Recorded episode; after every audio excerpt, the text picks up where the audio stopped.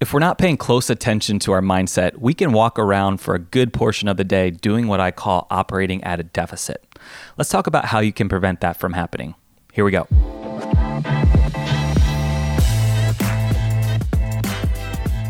Hey, welcome to the Workday Mindset Podcast. I'm your host, Drew Amoroso. Every workday, we encounter dozens of situations that we have to navigate in order to have a successful and productive workday.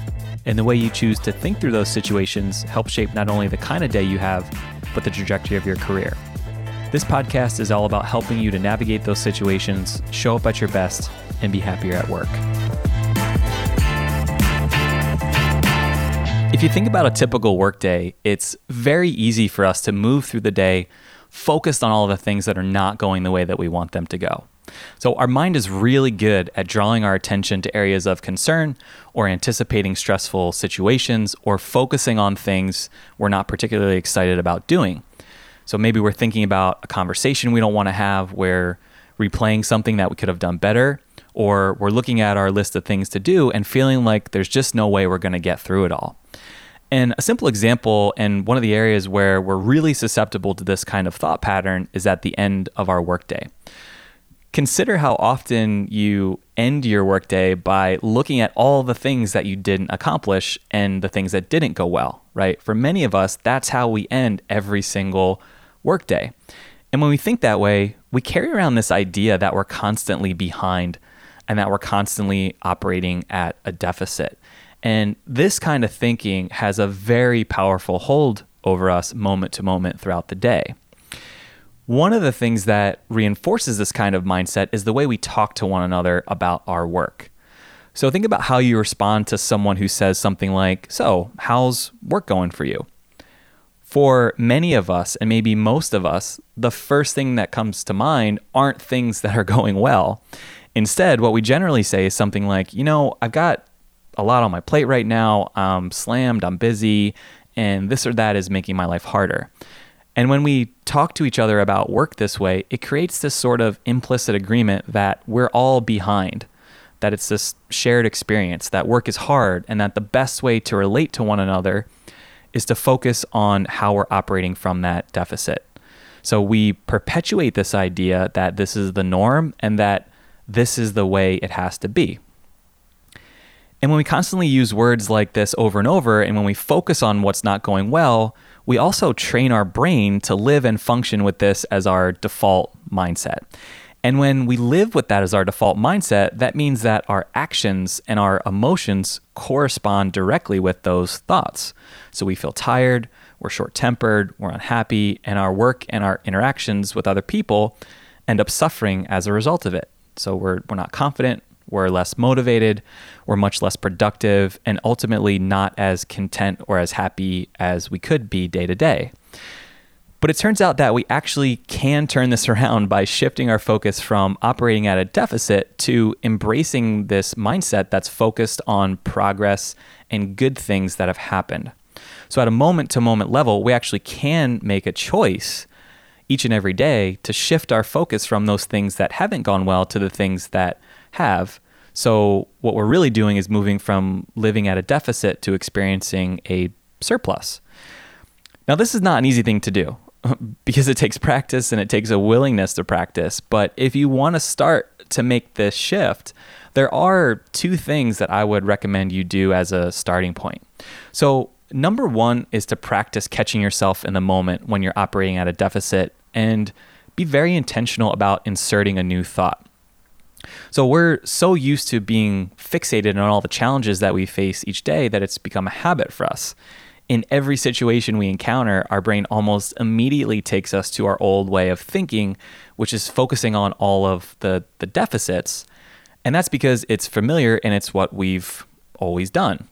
So, what we have to do is get in the habit of pausing every now and then to take what I would call a self inventory of how we're thinking. Then, when you catch yourself thinking a certain way that you don't like or that isn't suiting you, then you just flip that thought and insert one that does suit you. So, what's an example of this? Instead of heading into a meeting thinking about all the things you could be doing with this meeting time, you flip that thought to how the meeting might give you a chance to catch up with a colleague. Or instead of internalizing a piece of feedback you got on some of your work, you flip that thought and consider how that comment can help shape your approach to that work the next time and how it could give you some more conf- confidence entering into that situation again. So these are simple things to do, but that's kind of the point. You just catch yourself in the moment and follow a thought that you don't want with one that's productive. So, number two is to focus on how you're thinking at the two most critical inflection points in your day, which are the start of your day and the end of your day. These two points are critical drivers of your day to day work experience. They're very critical. So, in terms of starting your day, what you want to focus on is setting appropriate expectations. For many of us, one of the first things we do each day is create a list of things that we want to accomplish that day. And on that list, we put everything we can think of or everything that's currently in our work queue. But here's the problem with doing that. On most days, we don't end up making it even halfway through that list. So, despite the fact that we know from experience that we rarely get everything on our list done, that's the way that we set them up. We still come into each day and set ourselves up to move through the day with an unrealistic expectation of what it is that we can actually do. And we end up looking at the day as having been unproductive instead of focusing on things that we accomplished. So, one way to start to flip from operating at a deficit is to be realistic about what we can accomplish in a day. Instead of starting your day by staring at that long list, pull one or two things off of it that are your highest priorities and set a goal to get those things done and keep that as your singular focus. Now, you probably will get more than those one or two things done that day, of course, but the idea is to set an expectation that's achievable so that you're not constantly feeling behind. This is a really simple mindset uh, technique that works very, very well. Then, at the end of the day, the goal is to spend some time focused on things you did accomplish and that did go well. So, we generally leave the day frustrated and feeling anxious because what we've been focusing on were all the things we weren't able to get done. But what you can do instead is think about all the things that you were able to accomplish. So, I'm talking about 30 seconds or a minute of your time to take stock of what you did cross off your list, positive interactions that you had, uh, maybe value that you were able to contribute to your work or to a colleague or, or a client. So before you just hurriedly decide to end your workday and rush on to the next thing, revisit some of the things that went well for you that day. Now, there's some great science to back this up that says that even if we do these small things every day for just a couple of minutes, just even a couple of minutes, our brain starts to shift to a more positive outlook and it helps us build confidence and we're more productive and we feel ultimately happier at work. So here's your takeaway. Over the next few days, practice focusing on how you're thinking as you enter and exit the day. So at the beginning of the day, set expectations that you can achieve. And then at the end of the day, take stock of things that went well. I actually think you'll be surprised at how these two things alone will lead to a very positive shift in your mindset. Go have a great workday.